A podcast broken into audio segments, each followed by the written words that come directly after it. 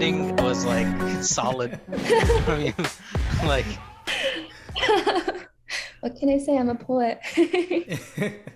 this will this this part will be in there. So. A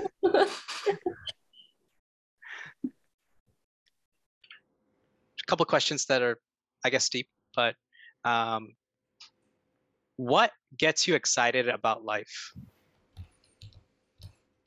This sounds like kind of like Stockholm syndrome, but honestly, like at the current moment, I'm very excited to go to work. Like it sounds so bad, but at the hospital, I meet so many new people and so many new cases.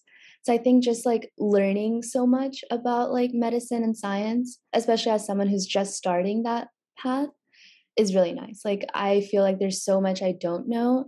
And I think that gets me excited because I'm like, okay, like here are all these things that I'm going to know by the time I'm done with all of this from that answer, that's when we know that you love what you do. yeah, I I really do. yeah. Um no prana risks this kunawa thus far. I mean, there's a lot of things that could be considered a risk, but I would call like more of a calculated risk. Like um last summer when I was sitting for the MCAT, I was kind of like, I don't want to extend it for too long. So I gave myself exactly like eight weeks to study for it. And I could have taken like a later date and like given myself more time, but I was like, no, like I need time for myself, like in the summer to relax. And so like that was kind of a risk, like in terms of studying. And it's also kind of a risk, like when I took up um when I was a part-time student, because like I guess it's kind of risky in the sense that like, oh, like I might not be able to graduate like early or like with like by my original plan. And I think like the biggest risk potentially, which I don't even feel like is that big of a risk, is um, taking a gap year. Like I feel like a lot of aunties and like my parents too feel like that's a huge risk in terms of me going into medicine. But I I don't think it's a risk. But I sorry I. no, that's great. You were able to uh, tell everyone that, and you took a stand on your decision. Yeah. That's also a good part. Did you have any like funny incidents with your roommates that you'd like to just share? Because uh, you, you, mentioned you had like four other roommates um, mm-hmm. prior last year. Oh my gosh, my room like so much chaos. It's it, my apartment situation was really fun. Like it was just a very chaotic vibe. But um some funny incidents. Oh, um oh my roommate one of my roommates like i remember she was like fully in like like pajamas and like she had a face mask on and she had like those mm. like cucumber thingies and she was like super relaxed super in the zone and then she like takes it off gets up like super like stressed out and she's like oh my god what time is it? And we're like oh i don't know like whatever time. And then she just runs out and we have no idea why she run, ran out and we're just like what? Like okay. And turns out she had like a meet like she had to go to a friend's place for a meeting so she shows up to the meeting like that and then she like gets like washes her face and stuff like at her friend's place and like does the meeting.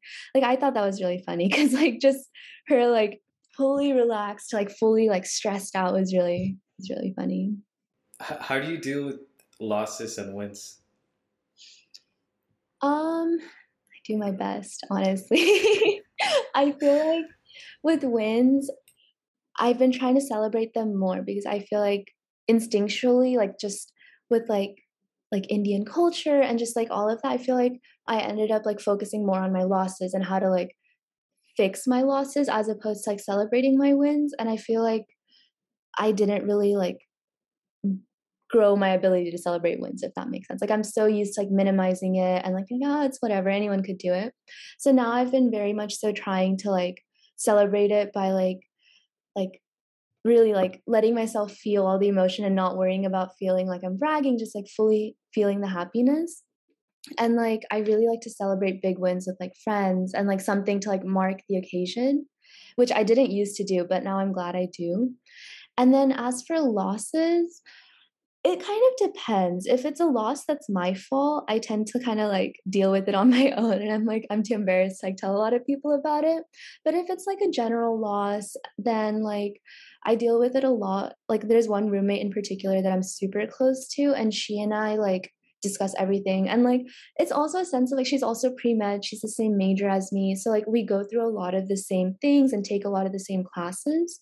So I feel like any loss that I ever like experience, like I always want to share it with her because she really knows how to like pick me up and like she's a very positive person honestly like she's even better than I am at like dealing with stressful situations and so she really like helps guide me and like refocuses my thinking half of what you said i think therapists told me as well where you gotta celebrate at least the small wins.